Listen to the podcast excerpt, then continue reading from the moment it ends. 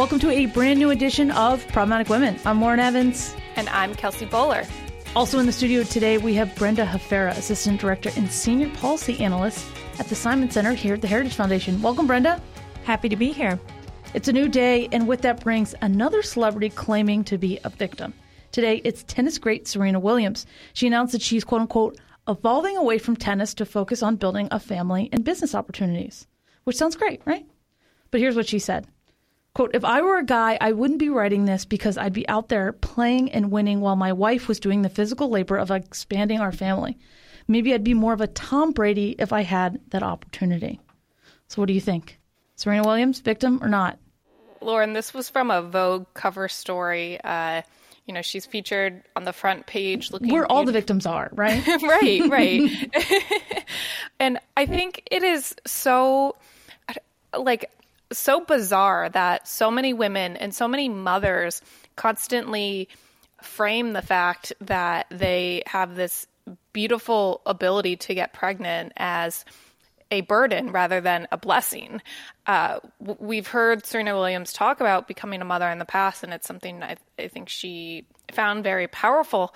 And yet, she still, for some reason, wants to portray herself as a victim because she can get pregnant and men can't. um, again, I just think it's bizarre because if you asked any of these women, well, would you rather not be able to get pregnant and not carry a child so that you could continue your tennis career just like all the boys?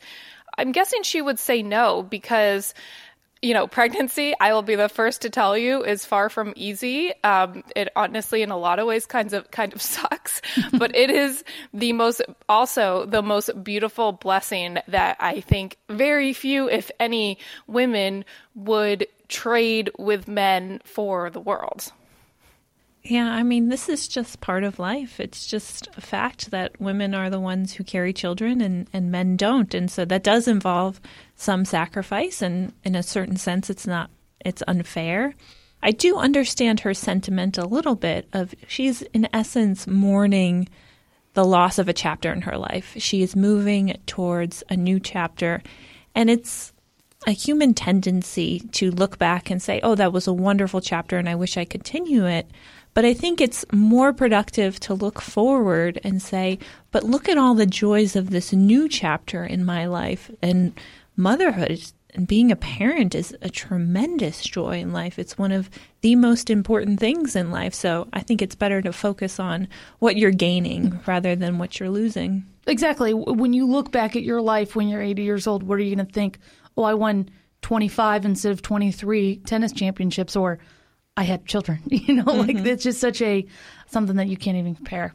Yeah, I think she is looking at the glass half to empty that rather than half full.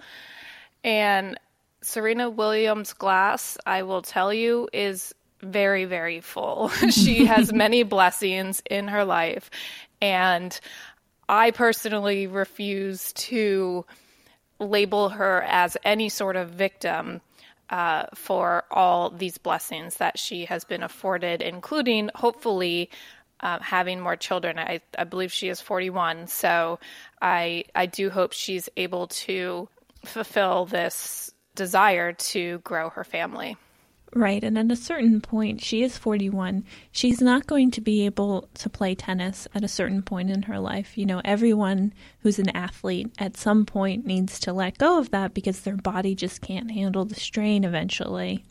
And I think Jordan Peterson said something that was a really good point in thinking about whether or not to have kids. And he said, What are you going to do for the rest mm. of your life? What is it that's going to occupy your time? You want you're going to live potentially 40 50 more years. How are you going to spend your time? And i think children are just a wonderful addition to that time. Mm. such a great discussion. We could probably spend a whole show on that but we have a ton to get to. Kelsey what do we have on today's problematic women? Up on today's problematic women everything in America seems to be going woke. A new report from the Heritage Foundation takes a deep dive into how it's reached the home of our founding fathers. We'll also share the stunning story of a Chicago mom who lost custody of her daughter for insisting that her daughter is a girl, along with another story of a male teacher in Washington state asking an 11 year old girl who superficially identified as transgender whether she wanted to sleep in the boys' overnight cabin on a school trip. Pretty shocking stuff. Also, in case you missed it, the Senate passed a pretty major spending bill over the weekend. We're going to break down what exactly happened, what's in that bill, and its future in the House. And as always, of course, we will be crowning our problematic woman of the week. Each week on Problematic Women, we sort through the news to find stories that are of particular interest to conservative leaning or problematic women, those whose views and opinions are often excluded by those on the so called feminist left. If you are a problematic woman or you just support strong, independent women, please consider supporting us by leaving a review or rating on Apple Podcasts or wherever you listen and encouraging others to subscribe. Your support really does make a difference. All right, let's get to it.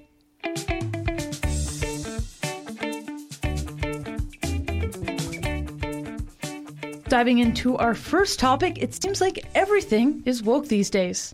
But I mean, there must be some sacred things like the home of Thomas Jefferson or maybe James Madison, but nope. We have Brenda here to talk about this because you've been working on this report for a long time. Mm-hmm. So, can you tell us kind of what was the genesis of why you decided to look into these homes? Well, I studied the American founding. I work at the Simon Center for American Studies, so I'm kind of interested in those things. Um, but I have gone in particular to Monticello and Montpelier a number of times over the years. And Monticello, I did notice some changes that were going on, and we decided to take this on as a project. I have written about Montpelier in the past, um, and I was concerned about some of the things that were going on at these homes. Um, Mount Vernon is still doing a very nice job. The report is called The Good, the Bad, and the Ugly because Mount Vernon is the good, Monticello is the bad, and Montpelier is the ugly. Can you break down more about what the bad and the ugly looks like? Sure. So at Mount Vernon, they have a very modest tone. They have paid careful attention to historical accuracy as well as the legacy of George Washington. So that's why Mount Vernon is the good in our assessment. Monticello is the bad because they have really stepped away or haven't given sufficient time to the accomplishments of Thomas Jefferson. So the exhibits entail some exhibits in the cellars on the life of Sally Hemings, the purpose of those rooms, as well as the enslaved families and individuals who lived there. They've reconstructed the quarters along Mulberry Row, and at the base of the mountain are some exhibits on the building of Monticello, Thomas Jefferson as an architect and scientist, and a brief video on Thomas Jefferson, the building of Monticello, and the enslaved people. So there are no exhibits currently there dedicated to Thomas Jefferson as president, as vice president, as minister to France, or author of the Declaration of Independence or Virginia Statute of mm. Religious Freedom. And even independent of Jefferson himself, it's important to study these documents to understand our character as Americans. The Declaration is incredibly important, and unfortunately, sometimes guides at Monticello declare that all men are created equal doesn't apply to everyone, and that's just inaccurate. Men is a substitute for mankind. And then moving on to Montpelier, there are unfortunately no exhibits dedicated to James Madison at Montpelier. The house tour focuses on James and Dolley Madison, the enslaved people, and the Constitution. So they talk about Madison during a portion of that tour. And there's a brief video in the visitor center, which also labels Madison a slave owner and the Constitution racist. What dominates at Montpelier is the mere distinction of color exhibits, which is a series of exhibits on slavery in the cellars and in the South Yard. And Montpelier also believes that it's not enough to discuss the contributions and humanity of the enslaved, that these sorts of sites need to also unpack and interrogate white privilege and supremacy and systemic racism. So, what's really missing at Montpelier is a dedication to James Madison, who was our fourth president. He was the father of the Constitution, the primary drafter of the Bill of Rights, and wrote many of the Federalist Papers. And he's just not being given his due at Montpelier these are just two museums, right, in Virginia. Why is it important that we focus on these and unpack the the lies they're trying to sell to Americans when they visit them? Well, one, these are symbolic sites, right? These are centers of our history. These are the homes of George Washington, Thomas Jefferson, James Madison. Um, there are few founders who are of equal importance, if any, to these three men. So they have contributed a great deal to the American founding and the principles in our Constitution and Declaration. But I think it's important to try and understand what these folks are after. So there's the exhibit on the Constitution at James Madison's home is not focused on the remarkableness of that document or James Madison's role in shaping it. It really tries to point out all the clauses in the Constitution that pertain to slavery, even though the words slave and slavery never appear in the Constitution. And it goes farther than most people would expect. Most people would name the Three Fifths Compromise, the Fugitive Slave Law, and the Atlantic Slave Trade as the clauses that deal with slavery. Montpelier goes further than that, and the exhibit is often misleading. They don't, for example, explain that Madison said that the delegates at the convention refused to admit into the Constitution the principle that there could be property in men, which is the constitutional basis which eventually led to the extinguishment of slavery. And all this, I think, is a way to diminish and distort not only Madison, but the Constitution itself. So if you undermine the American founders, you undermine the principles of America, and you create the opportunity for those principles to be replaced by something else, something like critical race theory or identity politics.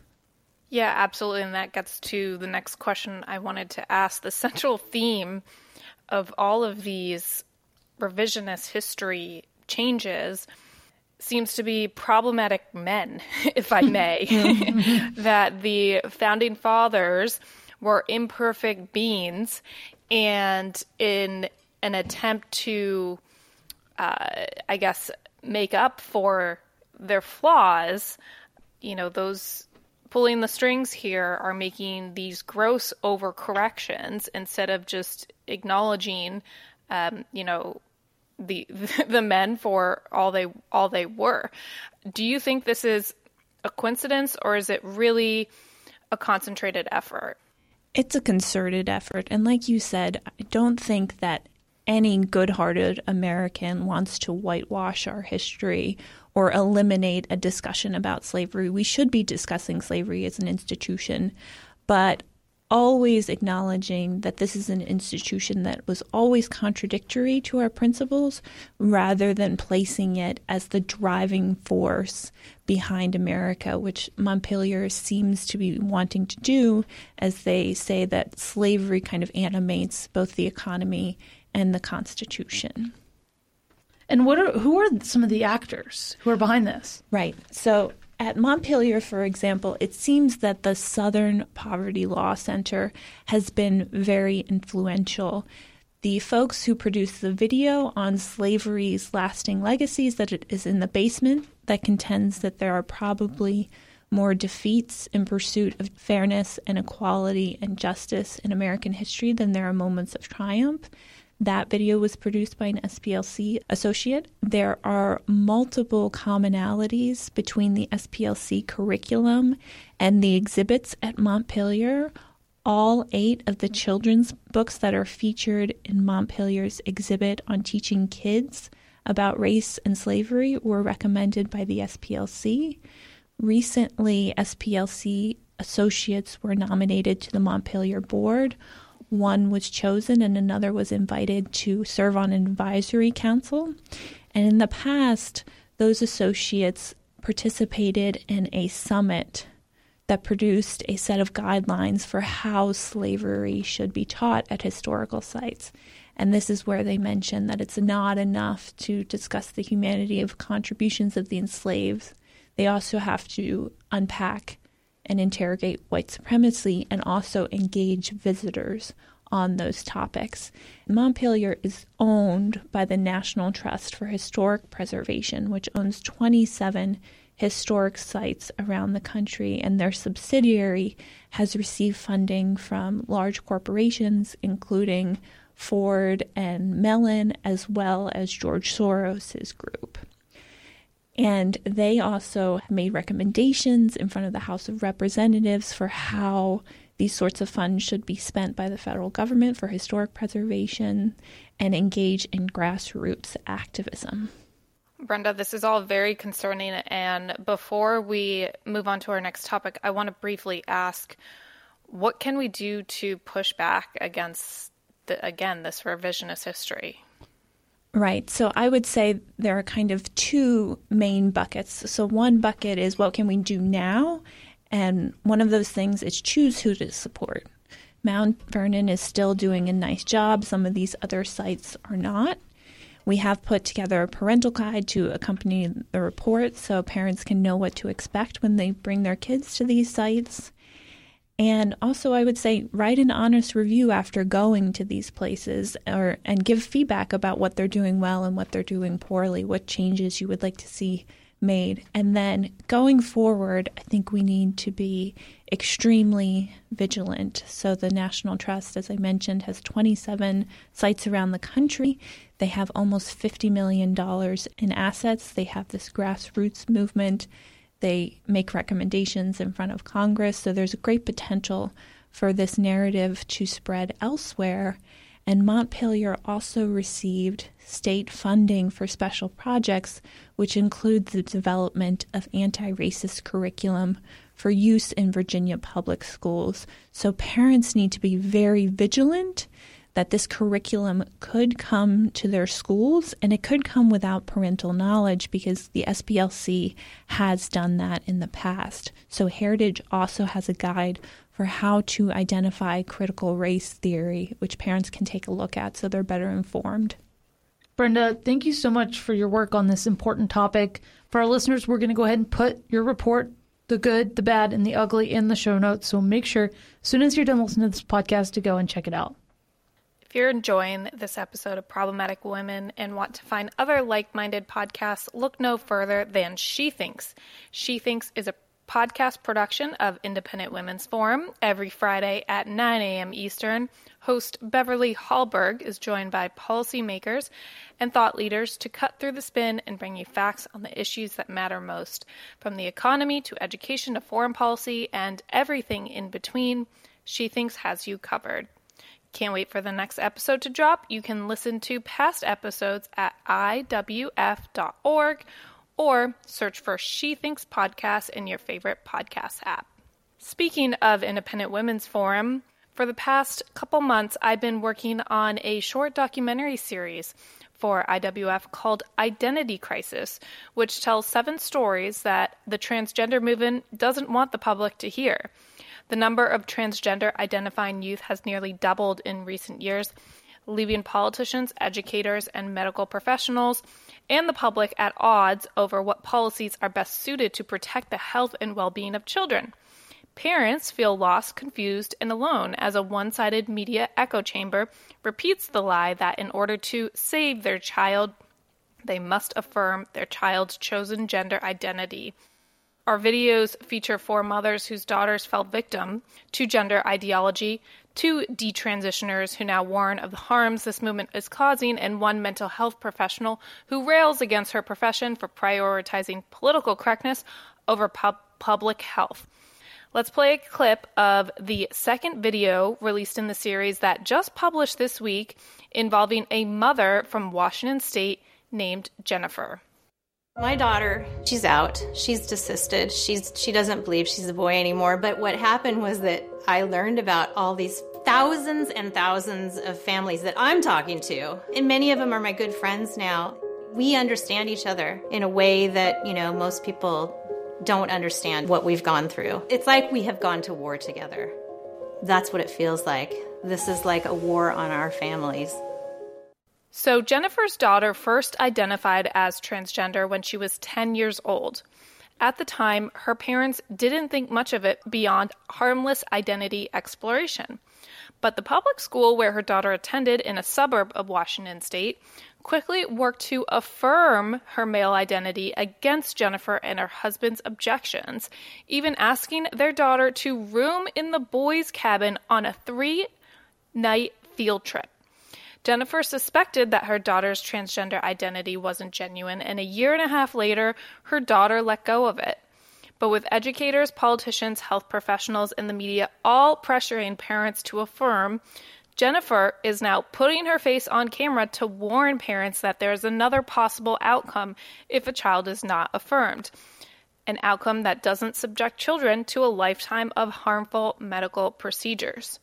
So, Lauren and Brenda, Jennifer is very brave to go on camera and share her story. Of course, this is deeply personal, and all these mothers who I've spoken with have very serious privacy concerns about their daughters. Um, for that reason, we blurred out photos of Jennifer's daughter's face in the video, and we are not using Jennifer's last name so that her daughter has uh, a level of protection.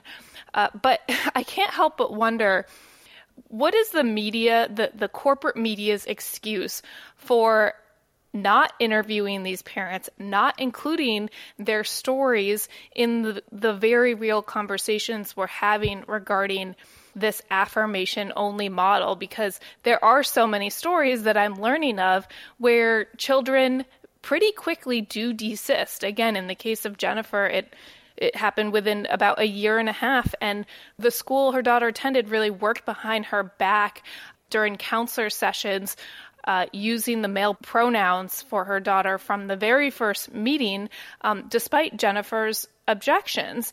And so I, you know, I find it very concerning that all these different institutions in American society are rushing um, to affirm these children when these very real stories do exist, and they are not that hard to find of children letting go of their identity delusions very shortly after they start. Yeah, Kelsey, I think it's because this is one argument that they don't have the science behind. I would say they have a lot of arguments that they don't have the science behind, but here it's glaringly obvious. A woman is a woman and a man is a man, and you can have all the surgery and change your clothes as much as you want, and you still can't change that fact. And you you can say, okay, there are some people who might be intersex, or there there might even be a small percentage of the population, typically born male, who who might struggle with their gender identity. But at the end of the day, they they are trying to put this weird sexualization that adults have of of their attractions and how they feel and they're trying to push these things on children to normalize it over and over again. I think the craziest part about this is that the school did this behind the parents' back, and it kind of shows how this is all interrelated that we're going to talk about. That we have the government that funds the Department of Education, who who all this infiltrates. They take the kids on the field trips to these woke museums. So everywhere, parents are being barraged by this identity just nonsense. And it's really important that you have these conversations with your children. If you don't have kids, have these conversations with your sister or brother who might have children or your friends who might be becoming parents because we live in this point in society. It's so sad that we have to really just tell a child that like you're a, a girl and you're loved as a girl and you're beautiful as a girl or even you're beautiful as a boy if you were born a boy and that even though society might tell you that you can change and that might make you happier nothing will make you happy except for loving others and loving God. I think a big part of this is just fear and understandably so. The people who come out and speak against this, their lives are just made miserable. They're canceled, they're vilified. Abigail Shrier is an example of this.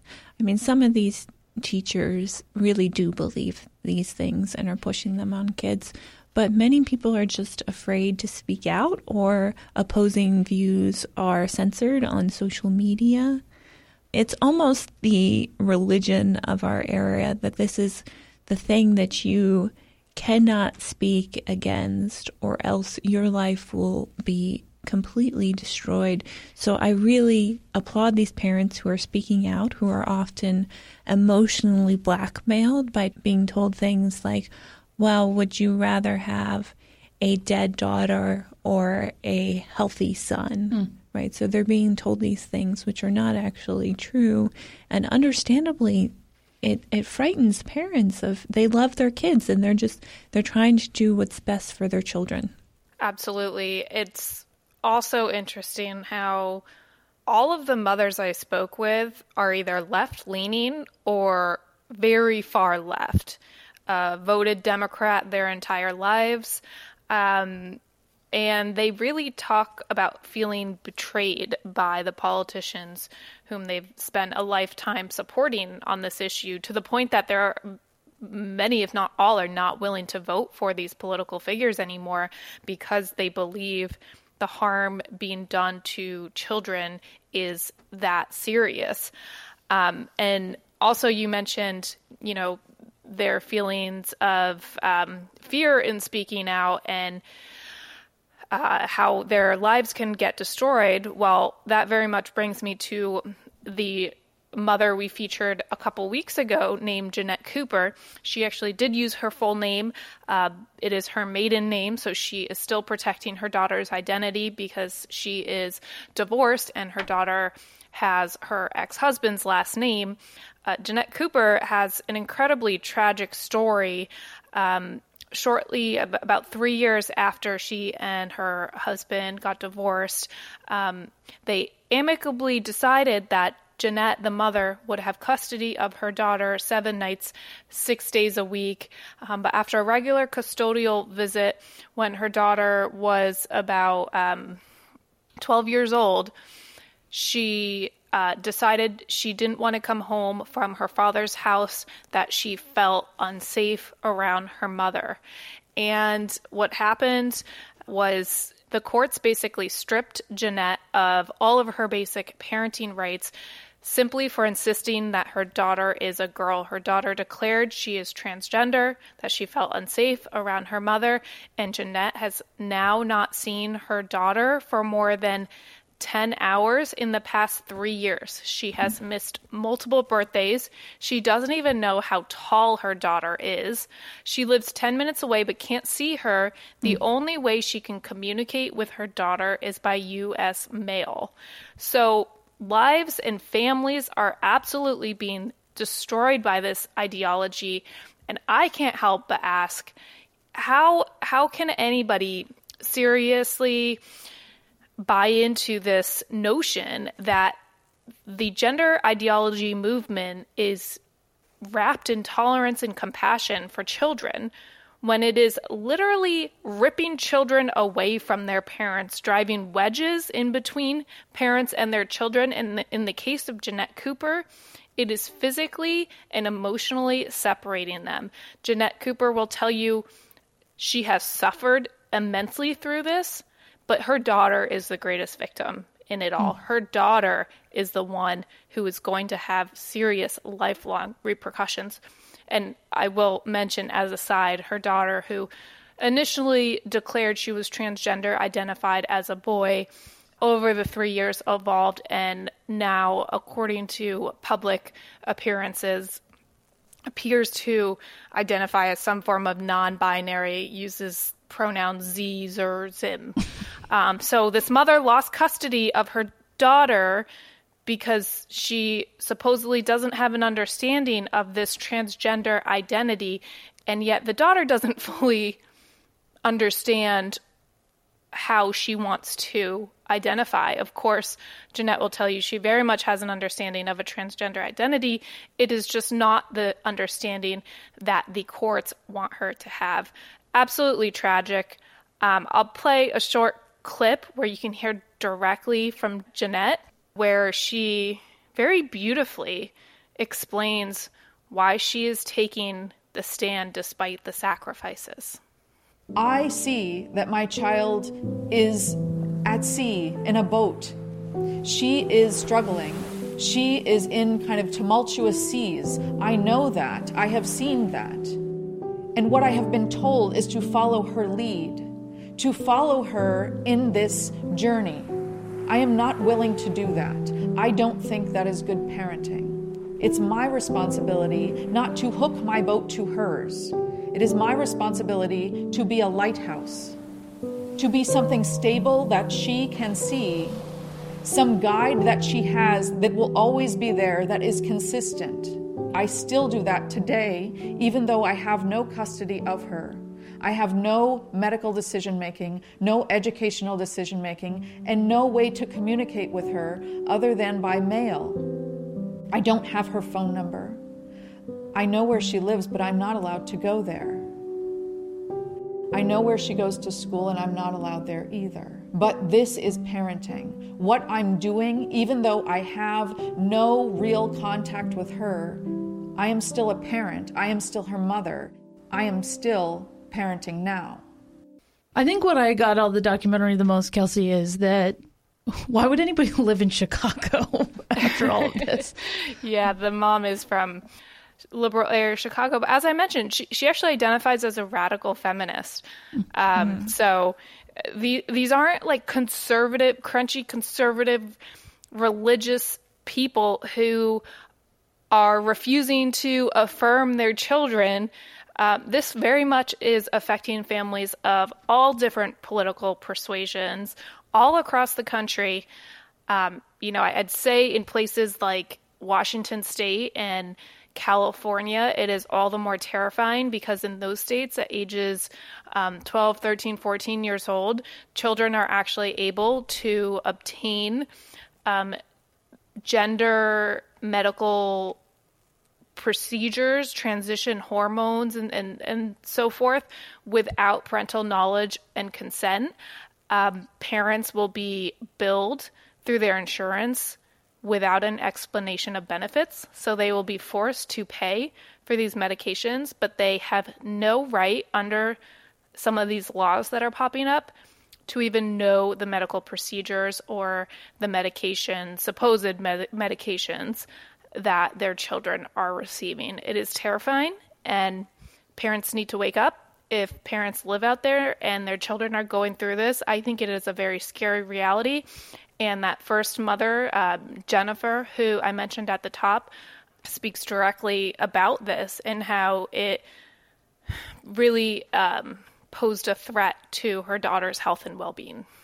The documentary is just heartbreaking and it almost it doesn't even feel real it's it like this is so unbelievable and so awful what happened to this woman and to her child that it feels like a different reality. And there is so much damage being done to this child who is now being raised without her mom. And we have so many statistics on how kids do better with both parents, and that the state has stepped in and deprived this little girl of her mom's influence is really just tremendously inappropriate and sad. And Kelsey, I'm going to take a minute to brag on you because I know you won't do it yourself. I think it was the Friday before last, right after this documentary comes out. My mom texts me and she's she's like, "Kelsey's on Ben Shapiro." I'm like, "What are you talking about?" Ben Shapiro spent about half of his show the other day talking about this documentary, and it's doing very well on YouTube. And I think Kelsey, it just shows why your work on this is so important. So I just want to take a moment to, to thank you for, for doing this and for finding these stories and doing such a beautiful job of telling them. I appreciate that, Lauren, and I want everyone listening to know that you can find Jeanette Cooper, the mother who lost custody of her child for insisting that she's a girl. You can find her story posted on Daily Signal. The headline is How Gender Ideology Cost a Chicago Mother Custody of Her Child. Um, you can learn more details and watch the video there. You can also watch both videos posted right at the top of IWF.org. We'll post these links in the show notes, um, but we really appreciate you helping to get these stories out there because sadly, we know the corporate media is ignoring them. And these parents are taking a very brave stand by putting their faces on camera and telling their very personal stories. And they need all the support that we can help them get. All right, for our last topic, we're going to have to go fast. This will be a little bit of a rapid fire, but it's important to know that the so called Inflation Reduction Act passed through the Senate this weekend via a tie breaking vote from Vice President Kamala Harris. For political nerds, it was a crazy 48 hours on Capitol Hill with senators voting literally throughout the night and passing the bill late Sunday morning.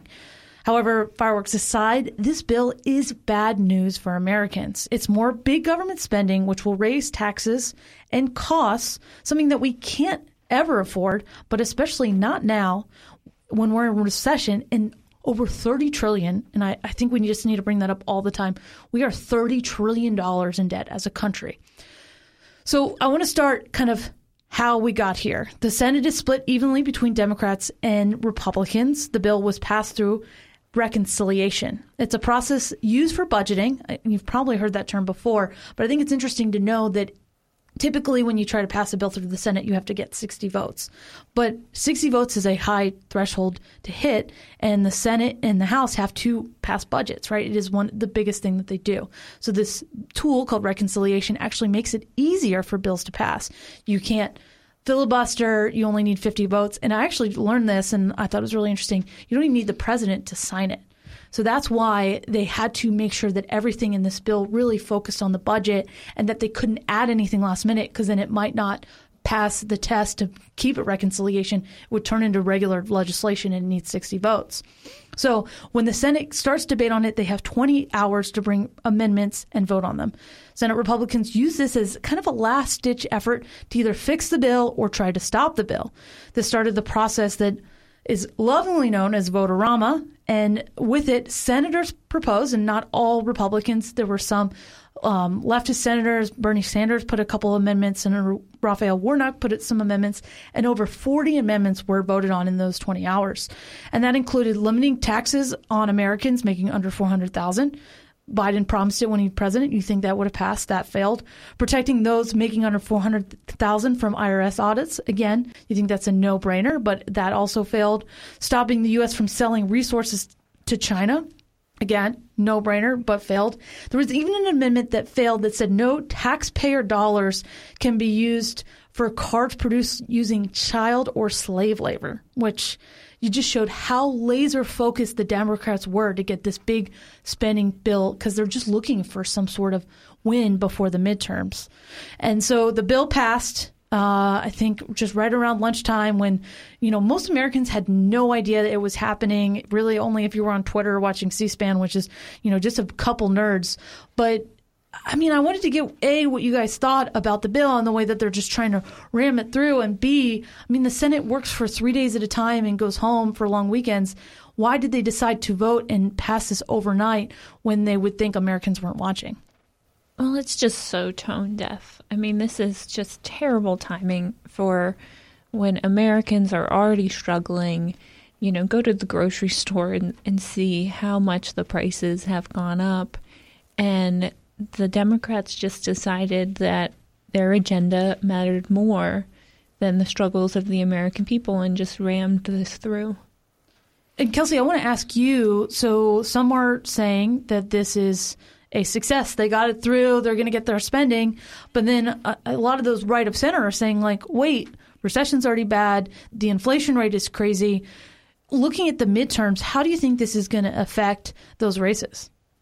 Yeah, I'll get to midterms in one second, but I have to point out you know, first off, in the short term, there are very serious concerns. We know this bill is very unlikely to actually um, address the record inflation that we've all mm. been dealing with all year.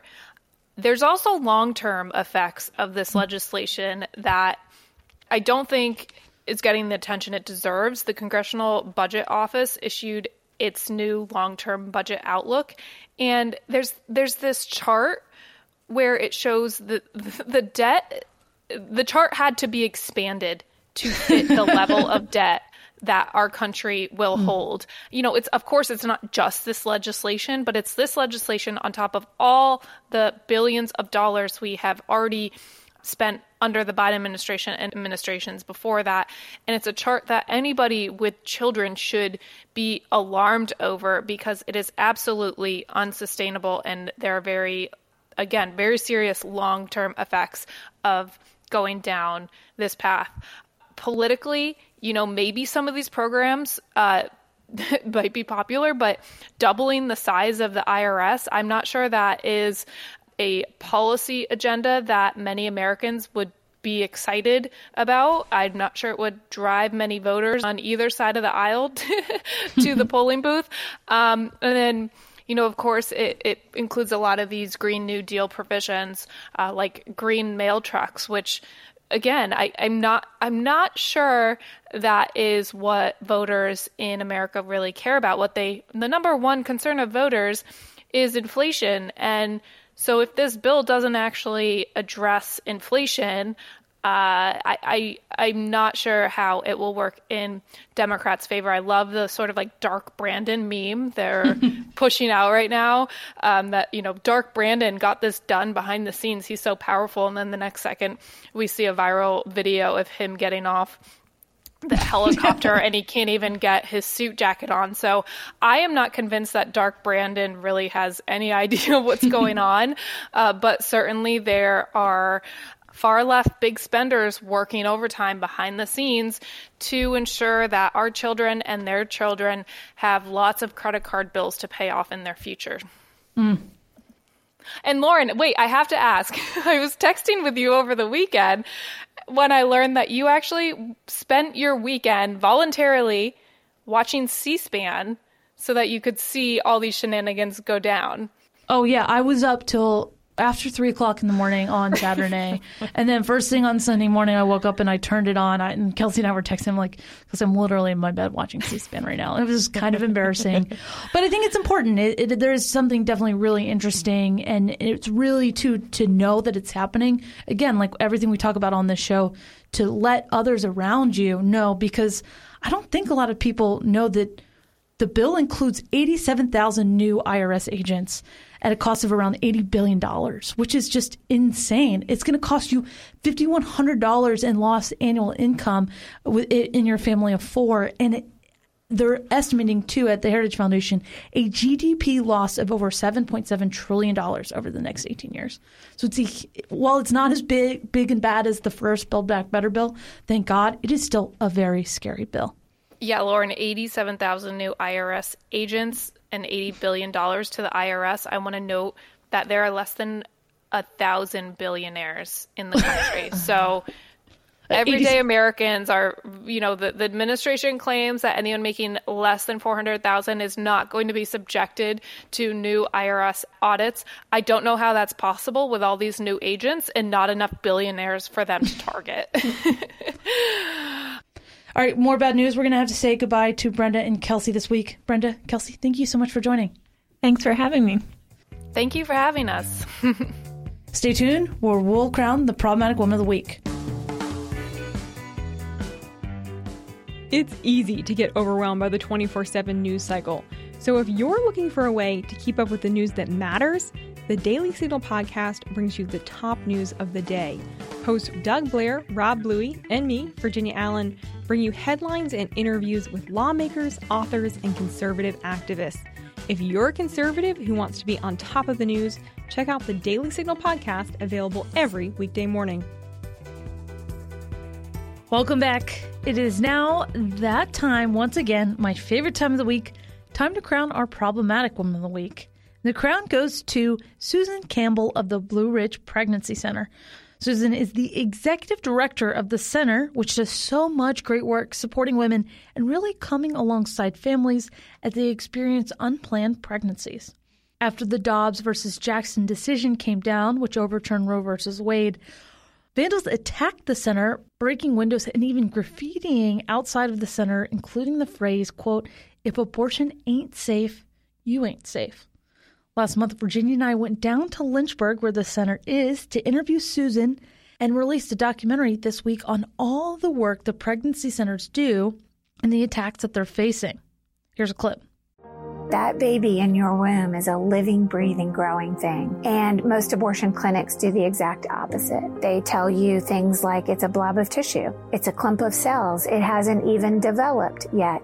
And the reality is that we know life begins at conception. All of our services are at no charge to anyone that comes through our doors. We see anywhere from 50 to 75 patients uh, on a really good month where uh, crisis is high. During COVID, it was even higher. Roe v. Wade doesn't change anything for what we do. Women will need us now more than ever. We just wanted to take a moment to really highlight Susan and what the Blue Ridge Pregnancy Center does.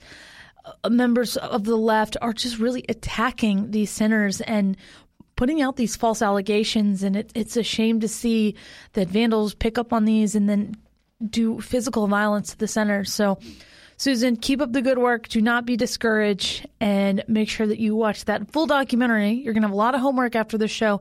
You have Brenda's article, Kelsey's documentaries, and then this Daily Signal documentary. But I promise that you will not regret watching it. It's so heartwarming, but it's also really informative. And with that, that's going to be it for this week's edition of Problematic Women. Join us next Thursday morning for a brand new edition. In the meantime, please subscribe and share.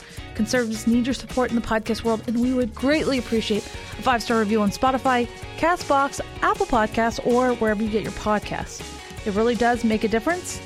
And have a great week. Problematic Women is brought to you by more than half a million members of the Heritage Foundation. It is a product of the Daily Signal produced by Lauren Evans and Virginia Allen and be sure to follow Problematic Women on Instagram. We produce Problematic Women in remembrance of our dear friend and former co host, Bre Payton.